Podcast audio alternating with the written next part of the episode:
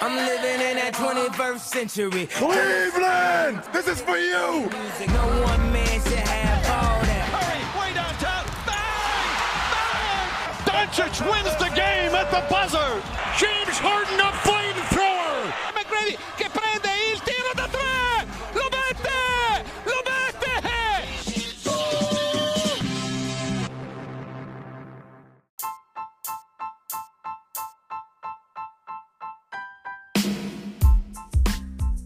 Buongiorno a tutti, puntata numero 97 del podcast di basketcaffè.com. Un saluto dal Fuma e un saluto anche a Dirk. Ciao Dirk.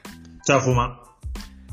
Allora, torniamo con questa puntata. Non siamo ancora arrivati al record di LeBron, per quello credo che ci penseremo la prossima settimana, perché ormai ci siamo, però aspettiamo contro i Bucks. Perché so che comunque a te interessa il tantissimo.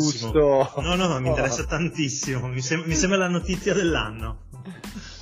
Vabbè, un po' è importante, perché sì, insomma... vabbè, però considerando che giocherà altri 4-5 anni, che lo faccia questa partita, la prossima o fra tre, non mi sembra che cambi il mondo. Ma invece ho notato che sembra essere l'unica notizia interessante dell'NBA al momento.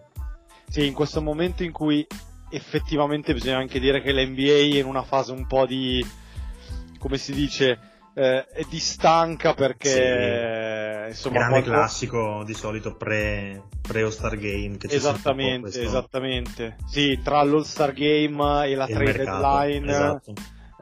Di solito appunto c'è questa fase qui di un po' in cui le squadre tirano un pochino i remi in barca in attesa anche di capire cosa può succedere appunto sul mercato, che sarà giovedì prossimo, la trade deadline. Speriamo sia un po' più divertente rispetto agli altri anni, però insomma vediamo. Di solito le promesse sono sempre incredibili e poi succede sempre poco o nulla. Esatto. Quest'anno in realtà le promesse sono abbastanza scarse, mi sembra di vedere, e credo sarà proprio scarso anche il giorno di mercato. Ho come l'impressione che non si muoverà chissà che.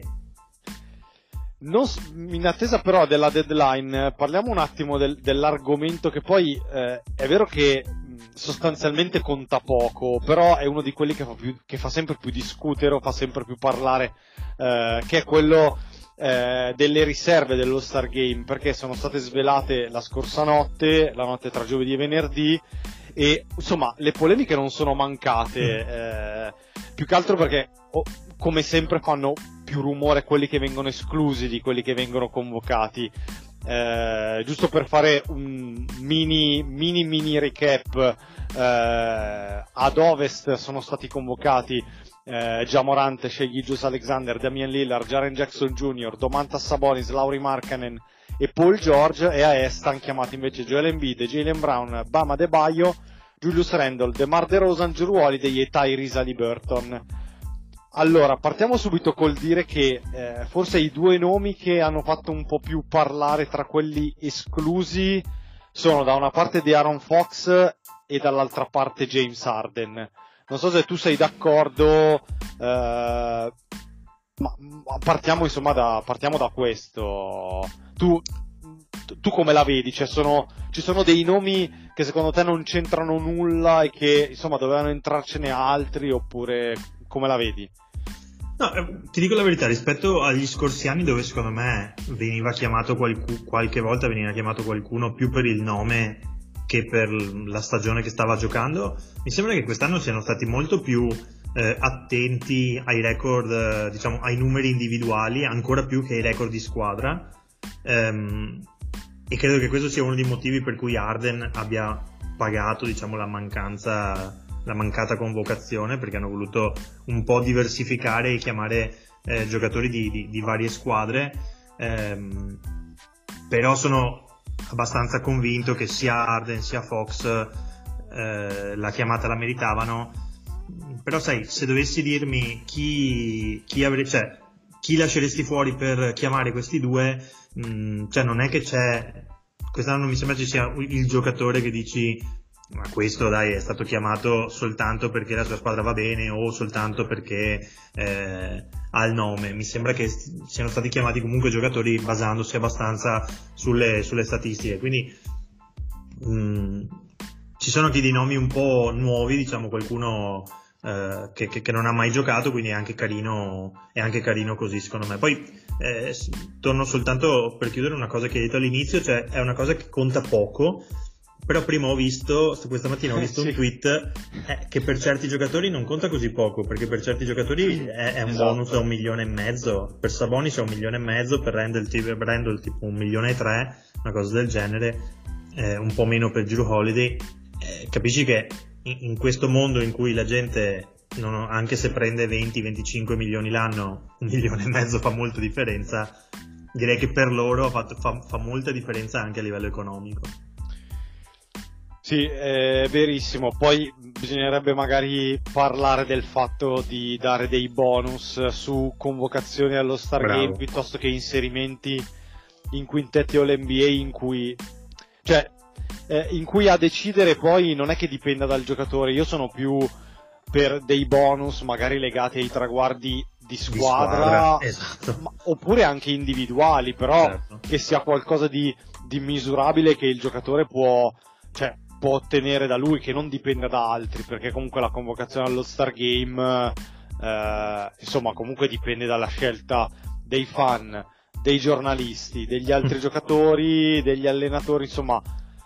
Sì, diciamo che se stai antipatico a più di qualcuno hai poche chance di venire convocato. Guarda, te la butto lì, come ho scritto prima anche su Twitter. Allora, su certi nomi, tipo ho letto del fatto che siano rimasti fuori Jimmy Butler e Jalen Brunson, però qui l'avevamo detto anche nella puntata che abbiamo fatto noi pre All-Star Game, cioè su quelli che potevano essere i nostri convocati. Nel momento in cui ci sono Bam Adebayo e Julius Randle, comunque credo che New York e Miami meritino un giocatore, quindi che sia uno che sia l'altro secondo me cambia relativamente. Quindi vabbè, Randle, io avrei chiamato Brunson, però Randle ci sta, non è uno scandalo, come trovo corretto che sia Bam e non Jimmy per Miami, anche perché ha giocato più partite. Io concordo su sia Randle che Adebayo, direi secondo me nettamente sopra sia Brunson che Butler. Ok, invece Randle era infatti uno dei nomi che ti avevo detto, esatto, mi ricordo, di quelli sì, che avrei chiamato sicuramente.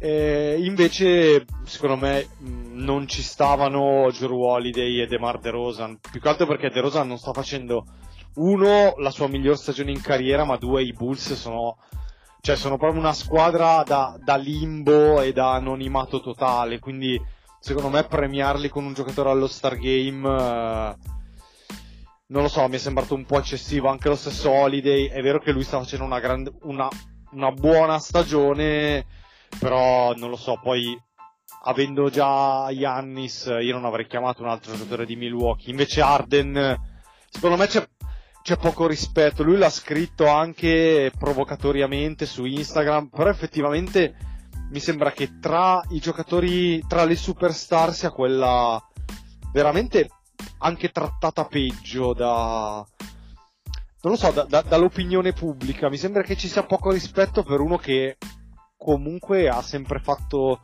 numeri e prestazioni straordinarie, cioè adesso tutti esaltiamo Doncic, giustamente, ma Harden ha fatto le stesse cose e anche di più, non più tardi di 4-5 anni fa, quindi non lo so, mi sembra che Harden sia un po' maltrattato dall'opinione pubblica, quindi io l'avrei convocato sicuramente. Poi ad est non trovo grossi altri nomi, sì, forse magari sia Cam, però i Raptors sono come i Bulls, cioè sono nel limbo e quindi non è uno scandalo lasciato fuori sia Cam. Harden secondo me è un po' uno scandalo averlo lasciato fuori. Diciamo che sarei stato più con Harden che con Holiday. La convocazione di Holiday non è così comunque scandalosa, nel senso che di solito le squadre che sono davanti a tutte in classifica, le prima, seconda, hanno quasi sempre due giocatori chiamati allo Star Game, se ti ricordi, spesso anche molti di più e spesso con meno diciamo credito rispetto a quello che meritavano. Quindi la convocazione di Holiday chiaramente credo sia un po' che guarda un po' questa cosa qui. Poi comunque Holiday fa 19 punti, fa 7 assist, fa 5 rimbalzi, sta tirando bene, cioè comunque la squadra va forte. Lui ha giocato 41 partite, quindi ne ha giocate un bel po' più di Harden, però sono d'accordo con te che la convocazione di Harden quest'anno ci stava, oltre che per come diciamo sta rendendo, anche per come è riuscito a cambiare il suo modo di giocare, diventando un giocatore molto più di squadra. Quindi se c'era veramente una convocazione che meritava, ancora più di quando faceva le triple doppie con 40 punti a Houston giocando da solo, che sai che non mi è mai piaciuto, mi sembra la meritasse quasi più questa volta che le altre. Sul discorso invece di DeRozan, come ti dicevo prima, hanno guardato più forse ai numeri individuali.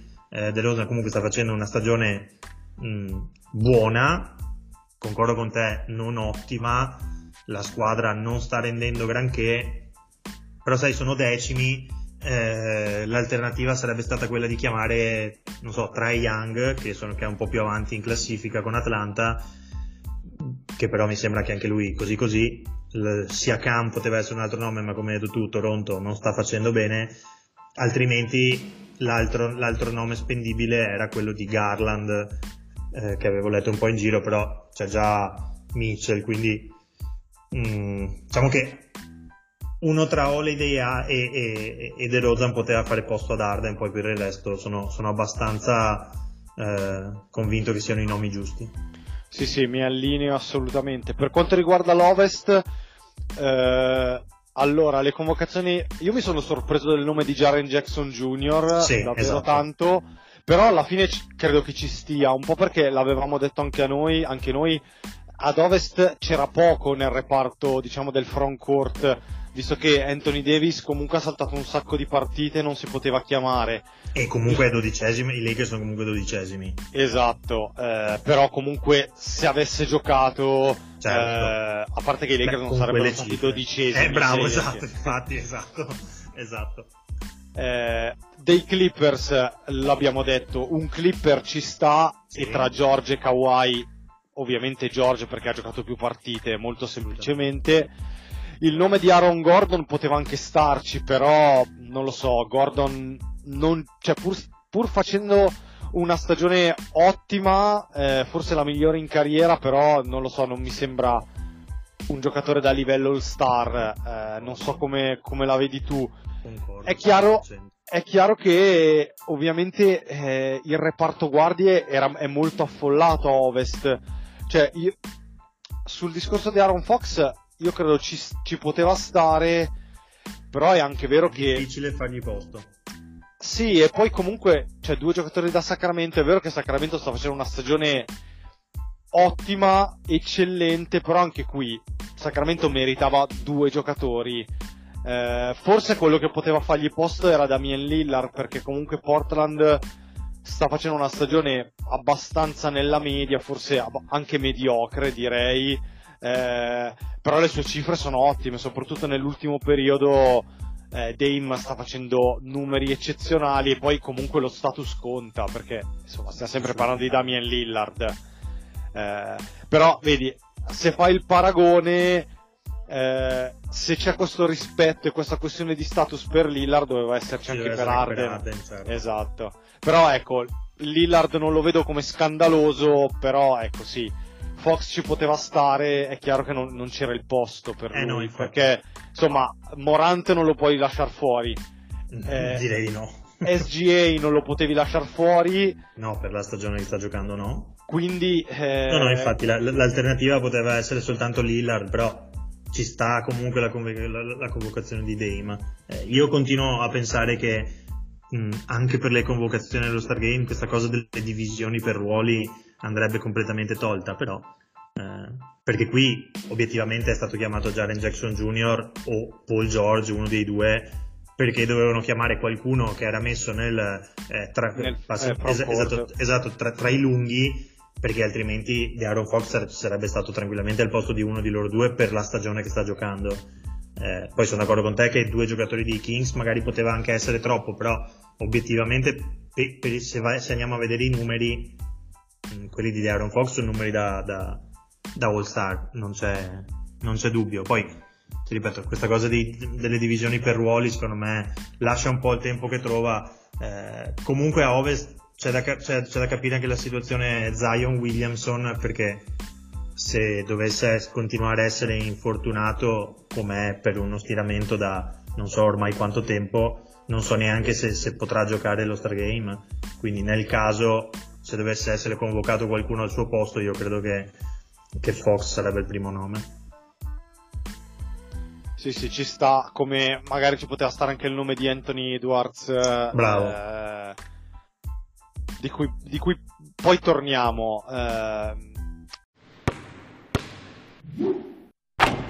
Chiudiamo il capitolo All-Star Game, perché poi alla fine insomma è più interessante il pre che poi non la partita in sé. Assolutamente. E no, concentriamoci su due squadre questa settimana. La prima, partiamo dai Milwaukee Bucks, perché insomma la scorsa notte hanno vinto in rimonta contro i Clippers, però in generale sembra stiano ritornando su forte. Hanno la miglior striscia aperta della Lega con 6 vittorie di fila assieme a Washington, che vabbè fa un po' ridere, però questo è. 8-2 nelle ultime 10. In generale, dopo essere stati superati da Philadelphia, sono tornati a loro volta al secondo posto, anche perché Giannis è tornato ed è tornato a fare il mostro sostanzialmente, perché anche stanotte ne ha fatti 50 contro i Clippers, un'altra partita da 50, credo che siano 3 già in questa stagione di partite da 50, sono praticamente la miglior squadra in casa della Eastern Conference. Lui nelle ultime 4 viaggia 45-15 di media. In generale è vero che manca ancora Middleton, perché sì, è tornato, però sostanzialmente io non lo vedo, nel senso non si percepisce poco la sua presenza, però sono lì, quindi insomma bisognerà comunque far conto anche dei Bucks per uscire dall'est e per andare alle finals. Direi assolutamente sì. Io continuo a pensare che sono la squadra più organizzata per poter arrivare fino in fondo, lo dicevo all'inizio e continuo a dirlo adesso, sono convinto di questo. Antetokounmpo sta giocando come ormai mi viene da dire come al solito, dei tratti di stagione e dei tratti di partite che sono completamente irreali e completamente impossibili da ripetere per altri giocatori. Le cifre che hai detto mi sembrano abbastanza esemplificative dell'impatto che sta avendo e dell'impatto che ha avuto. Con lui sono 29-12, senza di lui sono 6-5. Tra l'altro 6-5 non è neanche un bruttissimo record, pensando che erano anche senza Middleton in quel periodo, e se non sbaglio di quelle 11 partite una o due forse l'aveva saltata anche Holiday, quindi questo ti dimostra comunque che la squadra è stata costruita ed è stata portata avanti negli anni con lo stesso allenatore, e adesso comunque tu hai tutti i benefici che ti sei portato avanti nell'avere un gruppo solido. C'è un piccolo problema, se vogliamo trovarlo, in questa stagione di Bucks. Vabbè, a parte il discorso di Middleton, che però sta giocando 21 minuti, ha giocato 13 partite, credo stia giocando proprio con il contagocce per poterlo reinserire pian piano senza forzare, tanto comunque i risultati arrivano. L'infortunio di Bobby Portis, bravo. Perché quell'infortunio lì rischia di essere pesante per loro. Diciamo che non si è rotto il legamento collaterale, però se l'è stirato. Di solito sono comunque infortuni che portano via un po' di tempo, e l'abbiamo visto anche per KD, comunque un mese e mezzo te lo porta via. E secondo me lui è uno di quei giocatori, mentre Middleton la squadra può assorbire l'assenza e ha giocatori che possono sostituirlo. Sto pensando alla stagione che sta facendo per esempio Grayson Allen, che sta giocando molto bene, Conaton, che comunque dà sempre il suo, anche l'inserimento di Joe Ingles sta dando comunque quello che serve. Al posto di Portis i Bucks non hanno nessuno, secondo me, in quel ruolo lì, per quel tipo di giocatore e per quelle caratteristiche. Vediamo se l'infortunio sarà breve è un conto, se sarà più lungo invece vediamo se i Bucks faranno qualcosa. Avevo già letto che avrebbero parlato con Jay Crowder, che hanno avuto il via libera dai Suns. Mi sembra giocatore molto molto giusto per questo gruppo. Sì, infatti proprio lì volevo portarti, cioè sembra quasi che allora, diciamo che l'infortunio è anche arrivato in un momento in cui possono ammortizzarlo, esatto. Perché insomma, se magari cominciava ad arrivare a marzo questo tipo di infortunio era un pochino più grave anche in chiave playoff, mentre qui c'è tutto il tempo per insomma farlo rientrare.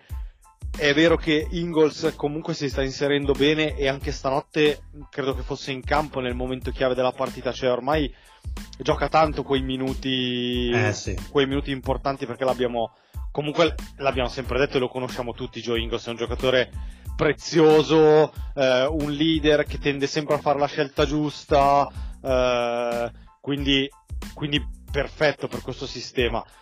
Se riescono davvero ad aggiungere Jay Crowder, può essere quell'innesto come era stato per PJ Tucker l'anno che poi hanno vinto il titolo. Chiaro, non sarebbe PJ Tucker, però Jay Crowder è quel cagnaccio che gli può dare una mano, considerato che loro non hanno mai avuto nulla da Serge Ibaka, che però lo diciamo, insomma, Lo diciamo da un po' che è un ex giocatore, quindi sì, insomma al momento tra l'altro è fuori per motivi personali e praticamente non credo giocherà mai più una partita con i Bucks. No, anche perché credo che lui abbia proprio chiesto di essere ceduto, insoddisfatto del rendimento. Vabbè, Serge, però insoddisfatto. Credo che anche Budenholzer sia insoddisfatto dei suoi allenamenti. Appunto. Ma sai cosa?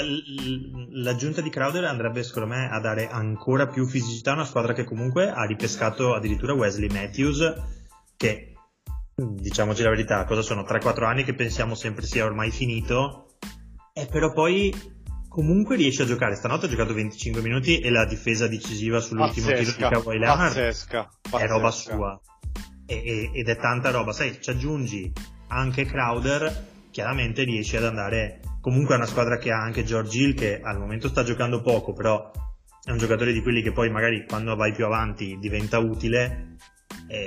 Per quello ti dicevo, l'inserimento di Middleton possono anche permettersi di gestirlo abbastanza lentamente, detto che poi Middleton stanotte in 20 minuti ha fatto 16 punti e 7 rimbalzi, quindi sì, sta tornando pian piano. Esatto, sta tornando pian piano, ma credo anche non abbiano fretta di farlo tornare. Esatto. Così l'aggiunta di Crowder sarebbe quell'aggiunta che hai detto tu, secondo me molto molto importante, non per adesso, ma poi pensando ai playoff in cui bisogna marcare i Tatum, i Jalen Brown, i Kevin Durant, gli Harden, sui cambi gli Embiid, cioè capisci che cominciano a essere tanti giocatori che hanno fisicità e che Milwaukee ha bisogno, quindi avrebbe bisogno di un giocatore del genere. Anche perché, come ultima cosa su Milwaukee, forse un giocatore di cui si parla un po' poco, tu hai detto George Hill, però George Hill è un po' fuori dalle rotazioni, chi invece c'è stabilmente nelle rotazioni e personalmente è anche abbastanza una sorpresa, visto che è stato preso praticamente da un marciapiede, che è Jevon Carter. Cioè, Jevon Carter anche lui è un altro di quelli che gioca tanti minuti e li gioca bene, soprattutto per quello che gli dà in difesa. E prima guardavo i rendimenti dei vari quintetti, non è un caso che la miglior lineup in assoluto dei Bucks, che è anche quella che gioca di più, è quella con Brook Lopez, Holiday, Giannis, Grayson Allen e Jevon Carter, che ha un net rating di 14 praticamente e un defensive rating di 96, cioè che è clamoroso in 163 minuti, 14 vinte, 8 perse in quelle partite. Cioè mi sembra abbastanza chiaro che in assenza Middleton Budenholzer va da piccolo con diciamo così due cagnacci, se così possiamo dire, come Holiday e Jevon Carter, fai tre con Grayson Allen e poi Giannis e Brook Lopez. Brook Lopez è un altro di quelli che sembrava, non dico finito, abbastanza, però quest'anno sta giocando una stagione da, se non è il difensore dell'anno perché Jaren Jackson Jr. è un po' più avanti, però da primo quintetto difensivo NBA sicuro. Diciamo che l'infortunio alla schiena che aveva avuto l'anno scorso sembrava avergli messo una croce sopra, invece è tornato in grande forma. Chiudo sul discorso di Jevon Carter stanotte, perché è stata una partita vinta di un punto allo scadere, quindi è una partita comunque che ha un certo tipo di valenza anche a livello numerico. Jevon Carter ha giocato 17 minuti, ha fatto 0 punti, ma ha fatto più 23 di plus minus, che è molto molto sopra tutti gli altri compagni. Per dire, Giannis, che ha fatto 54 punti e 19 rimbalzi, che mi sembrano cifre discrete, ha avuto un più 10 di plus minus, quindi i momenti migliori dei Bucks anche stanotte in una partita punto a punto sono quelli con Jevon Carter in campo, e direi che è uno dei motivi per cui sta in campo così tanto, come hai detto tu. Se guardi il plus minus, gli altri positivi sono, tolto George Hill che ha giocato un minuto e quindi non lo consideriamo, però Wes Matthews e Joe Ingles non è un caso che nonostante abbiano solo 3 punti a testa, ma abbiano un plus minus positivo. Matthews perché ha difeso tutta la partita in maniera strepitosa, Ingles perché, l'abbiamo sempre detto, è un playmaker, e in questa squadra avere un playmaker aggiunto così da non aver sempre la palla in mano per Holiday e per Antetokounmpo può essere soltanto che un bene, secondo me. Quindi, per chiudere il discorso Bucks, cioè, tu li vedi sempre o loro o Boston per uscire dall'est, ci metti qualcun altro, li vedi addirittura meglio di Boston, considerato che prendiamo tutte le squadre al completo e con tutti i giocatori a disposizione.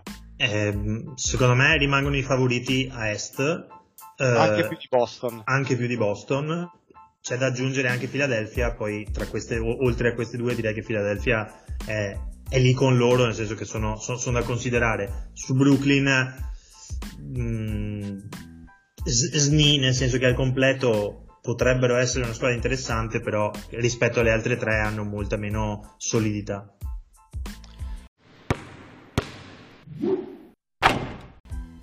Allora, chiudiamo andando un saltino a ovest e parliamo di una squadra che insomma non se ne parla mai tanto, che sono i Minnesota Timberwolves, anche perché comunque hanno fatto un mese di gennaio molto positivo, 11 vittorie e 5 sconfitte, praticamente lo stesso record a gennaio di Milwaukee, 6-4 nelle ultime 10, considerato che invece novembre e dicembre l'hanno chiuso con 12-18 di bilancio, sono 28-26 e al momento sarebbero ai playoff senza passare per il play-in, però lo sappiamo, ad ovest, tolte le prime due, facciamo prime tre, poi è un casino fino alla 13ª, quindi ci sarà da divertirsi fino in fondo. Sui Timberwolves ovviamente c'è la variabile Towns, perché Towns è fuori da fine novembre per un infortunio al tendine d'Achille, e con lui sono 18-15 di record, senza di lui sono 18-15, con lui 10-11, sono 21-23 con Gobert, sono il 20° attacco e la 10ª difesa, ma quello che ti chiedo è, è lampante che soltanto a guardarli, senza entrare nelle cifre, sono meglio senza o Towns o Gobert, e quindi con uno dei due lunghi e con tanto Anthony Edwards, però quello lo sapevamo. I risultati lo stanno un po' confermando, insomma ti aspetti che proseguano in questo modo nel momento in cui tornerà anche Towns, torneranno a far schifo?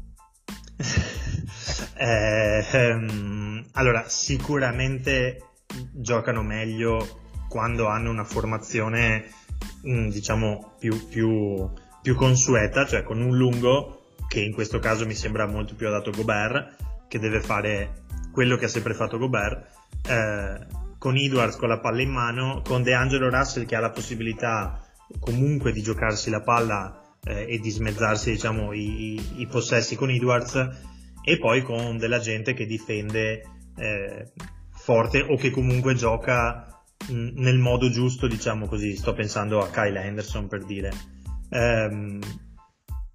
Con il ritorno di Towns chiaramente le cose cambiano di nuovo, ma è evidente, insomma, l'abbiamo sempre detto. Towns, Gobert, Edwards e Russell secondo me sono troppo tutto assieme, l'abbiamo sempre detto, gli spazi non ci sono, 4 giocatori che giocano comunque dentro l'area, perché Russell e Edwards, Edwards sta tirando tanto da 3 punti quest'anno rispetto magari al solito, però è un giocatore che ha bisogno di andare nord-sud e arrivare al ferro, e mi sembra che in queste partite l'abbia dimostrato che può farlo e sa farlo. Non ci sono gli spazi per riuscire a giocare una pallacanestro che rende nel lungo periodo con la formazione che avevano, quindi però sai, cioè, questa è la squadra che hanno e questa è la squadra che avranno per tanti anni, perché non credo che Gobert e Towns siano cedibili sul mercato, e quindi bisognerà dovranno riuscire a trovare una quadra in questo modo qui, con questi giocatori qui. Non so esattamente come, sono molto sincero, però questo è, quindi quando tornerà sicuramente si tornerà a parlare di Minnesota con dei problemi, secondo me, perché la vedo molto difficile che le cose adesso stanno andando meglio, viene reinserito Towns e le cose non cambiano e continuano ad andare bene, magari per un po' sì, però poi la formazione torna a essere quella che era prima, quando, come hai detto tu, Minnesota faceva abbastanza schifo. Su Anthony Edwards, allora, io prima guardavo le cifre, mi aspettavo una crescita diciamo evidente tra quando c'era Towns e adesso che non c'è più Towns, però in realtà le differenze non sono granché, perché lui andava a 23 punti di media a ottobre-novembre con Towns, a dicembre e gennaio è salito a 25-27, che ok, 2 punti e 4 punti in più di media non sono pochi, però non sono neanche diciamo così così tanti. Lui sta giocando tantissimo, perché ha giocato tutte 54 le partite, alla faccia del load management, gioca a 37 minuti di media praticamente. La cosa che invece mi ha sorpreso e non mi aspettavo è che con lui, quando lui è in panchina, i Timberwolves hanno quasi meno 4 di net rating, ed è il peggiore della squadra, cioè è quello che incide di più sui risultati della squadra quando è in panchina. Nessuno ha un valore più alto, mentre quando è in campo ha più 1.6 di net rating, e tra quelli che giocano tanto solo Kyle Anderson e Jalen McDaniels, sono quelli che hanno un valore un po' più alto di lui. Questo conferma di quanto siano importanti Anderson e McDaniels, e non se ne parli abbastanza. Su Edwards, io credo che comunque la stella sia lui e debba essere lui anche quando tornerà Towns, cioè mi dispiace per Towns, però questa è la squadra di Anthony Edwards, quindi non mi stupirei, non credo adesso a febbraio, ma non mi stupirei se in estate venisse fuori una trade per provare a scambiare Towns. Lo so che sarebbe lui l'uomo franchigia, però boh. Secondo me sono in tanti ad avere i tuoi stessi dubbi sul discorso uomo franchigia, visto un po' come sono andate le varie stagioni, le varie ultime stagioni. Credo che sono d'accordo con te nel dire che questa squadra ormai debba essere di Edwards, l'ha fatto vedere, e credo anche quando è stato preso al draft, credo che la scelta sia stata fatta puntando abbastanza su questa cosa qui. Sul discorso invece di cedere Towns, lì bisognerà capire, perché cioè, comunque Towns ha firmato un'estensione, e l'anno prossimo sono 36, dall'anno dopo sono 50, fino ad arrivare a 62 all'anno, quindi sai, si tratta, cioè, chi dovrebbe prendere Towns dovrebbe accollarsi intorno ai 250 milioni in 5 anni, non proprio facilissimo. Secondo me i due giocatori potrebbero anche giocare insieme e potrebbero anche essere complementari tutto sommato, perché è vero che Towns è un giocatore che ha bisogno di avere la palla, però è anche vero che quest'anno ad esempio sta tirando 14 volte di media, Edwards ne tira 19, quindi non è che Towns sta proprio mangiando il pallone. Gli spazi sono quelli che sono, il problema rimane aver preso Gobert, che in questa squadra chiaramente se decidi di avere Towns non puoi avere Gobert, se decidi di avere Gobert non puoi avere Towns, credo che non si scappi da lì. E in tutto questo poi ci sarebbe anche De'Angelo Russell che secondo me anche lui, allora, non stiamo parlando di un genio, non stiamo parlando di un grande difensore, non stiamo neanche parlando di un attaccante probabilmente a livello di altri giocatori, però è un altro di quelli che è arrivato a 26 anni, sta ancora, diciamo, concludendo la sua fase di maturazione, e mi sembra che quest'anno sia molto più equilibrato rispetto agli anni scorsi, almeno per quel che ho visto. Minnesota tira meno, ha una selezione di tiro un po' migliore, chiaramente non sarà mai un super tiratore, chiaramente non sarà mai un super giocatore di uno contro uno, però un terzo violino vicino a Edwards potrebbe continuare a farlo e farlo bene. Il problema rimane sempre quell'altra cosa, e poi da capire con Towns cosa succede poi nella fase difensiva, perché mi sembra chiaro che il problema di Minnesota, oltre che offensivo per gli spazi, sia proprio quello difensivo. Sì, anche perché appunto su questo discorso ero andato a vedere anche qui i vari quintetti utilizzati. Il miglior quintetto con 12 di net rating dei Timberwolves, 240 minuti. Il miglior quintetto è quello con Gobert, Anderson, Russell, Edwards e McDaniels. Cioè, secondo me questo è il quintetto di Minnesota, certo. Timberwolves. Però sono d'accordo con te che il contratto di Towns è inscambiabile per il discorso che ne facciamo momento, prima. Sì. Cioè, non è, purtroppo prenderà dei soldi che non sono da uomo franchigia, da primo violino, o meglio, da primo violino in attacco, ma non è quel giocatore che poi secondo me ti fa vincere le partite. No, e non è neanche quel giocatore che ti crea la mentalità giusta, esatto, all'interno della franchigia. No, non so se Edwards lo sia da questo punto di vista, però è chiaro che Edwards ha 21 anni e gli va dato un po' di tempo per maturare, insomma. Quello che invece alla fine io credo che Gobert un po' sia, perché sì, è vero, pur con tutti i difetti, però è un giocatore che ti crea una mentalità difensiva, o comunque un certo tipo di abitudine in squadra. Cioè, io non credo che sia quel demente che in tanti vogliono far passare. Poi è chiaro che anche lui ha un contratto ingestibile. Vabbè, però se togliamo il discorso contratto e parliamo a livello tecnico, che è quello che andrebbe fatto, perché poi il contratto gliel'hanno dato, non è che e non è che incide sul suo modo di giocare. Il fatto che Minnesota sia nona difesa per defensive rating credo è solo grazie a lui. Sì, poi sono d'accordo con te che nei playoff avere Gobert in campo l'ha dimostrato sempre, aiuta, è un problema perché le spaziature, perché questo, per quell'altro.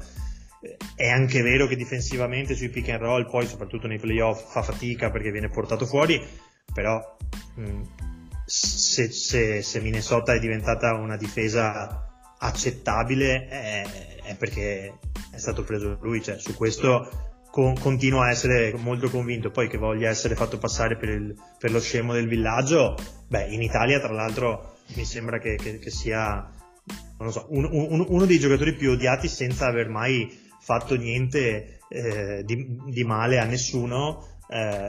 Non ho esattamente capito perché venga odiato in questo modo, però sicuramente è più uomo franchigia di Towns, di Edwards e di Russell. Su questo proprio sono 100% d'accordo. Per chiudere, visto che comunque è un hai parlato di De'Angelo Russell ed è uno dei nomi abbastanza caldi verso la trade deadline, è in scadenza, tra l'altro ha un contratto da oltre 31 milioni in scadenza, è stato avvicinato a Miami, ai Clippers, cioè le squadre che cercano sostanzialmente una guardia, un playmaker. Secondo te verrà scambiato, lo scambieranno? Perché qui siamo al punto che o lo scambi oppure arrivi a giugno e lo devi rinnovare, però vista già la situazione contrattuale che abbiamo detto con Gobert e Towns, col fatto che poi dovrai estendere anche Edwards e dovrai rompere il salvadanaio perché dovrai estenderlo al massimo, cosa si fa con De'Angelo Russell a questo punto? E poi un altro nome che è in scadenza è quello di Naz Reid, di cui si parla poco, però è un altro di quei giocatori che davvero è super utile a questa squadra e gioca per meno di 2 milioni. Naz Reid a giugno credo che firmerà per una decina di milioni all'anno almeno. Sì. Quindi cosa si fa? Cioè, questi due giocatori li scambi oppure dici vabbè, stiamo con questo gruppo, proviamo ad arrivare ai playoff e poi in estate ci pensiamo, oppure ci pensi subito? Allora, scambiare Russell comunque devi riuscire a trovare qualcosa in cambio, perché Minnesota non ha in casa un giocatore che possa giocare in quel ruolo da dire lascio stare Russell, prendo qualcos'altro, risparmio sul suo contratto e poi tanto ho qualcosa in casa. Quindi non, sinceramente non so neanche che tipo di scambio si possa andare a fare, perché non so, con i Clippers chi ha in cambio Reggie Jackson, con Miami chi potresti avere in cambio Lauri, cioè comunque non mi sembrano degli upgrade per questa squadra. E poi Minnesota l'anno scorso non stava neanche andando così, cioè non aveva neanche fatto così male, hanno voluto metterci per forza le mani quest'estate, adesso non stanno andando neanche così male, metterci ancora le mani prima della fine della stagione mi sembrerebbe abbastanza una scelta allucinante, visto che se non provi a dare un po' di continuità non saprai mai se questo gruppo può fare qualcosa o no. Quindi che lo scambino adesso io sarei abbastanza stupito. Quest'estate invece è un altro discorso, lì bisognerà capire un po' come va la fine della stagione, la richiesta di Russell economica e tutto il resto. Però mentre su Reed io credo sia uno dei giocatori più utili che ci sono in questa squadra, al momento gioca gratis, che gioca per 1,9 milioni, e direi che sono d'accordo con te che va sicuramente intorno ai 10 se va bene per la prossima stagione, e avrà secondo me la fila di squadre che lo vogliono. Sì, anche perché è uno di quei lunghi che è merce rara, perché praticamente È un super difensore al ferro e sui cambi, e in attacco comunque ha tanto tiro da 3 punti, esatto. Quindi è proprio uno di quei centri che farebbe gola a tantissime squadre, quindi ti butto là un nome, cioè tipo i Charlotte, che mi sembra sempre alla ricerca di qualcuno, così potrebbe anche decidere di dargli ancora più soldi per renderlo il centro titolare, per dirti, cioè, non sarei così sorpreso. Sì, ci saranno sicuramente tante squadre. Io non mi stupirei se alla fine addirittura andasse via alla deadline, pur di non perderlo a gratis, dici? Sì, è vero che comunque prendendo 2 milioni comunque Minnesota, certo, potrebbe anche sedersi, però magari adesso, visto comunque il valore e quanto sta producendo, magari Minnesota potrebbe anche portare a casa delle pick, visto tutte quelle che ha perso nella trade di Gobert, potrebbe recuperare qualcosa cedendo Naz Reid, però potrebbe anche tenerselo e farebbe anche molto bene, anche perché ti ripeto, cioè comunque perderlo vuol dire che poi devi risettarti, e mi sembra che al momento per loro sia veramente importante quando è in campo. Quindi non so, ti ripeto, se vogliono provare a dare playoff e fare qualcosa per capire un po' come vanno i playoff, devono cercare di tenere la squadra così e andare avanti così.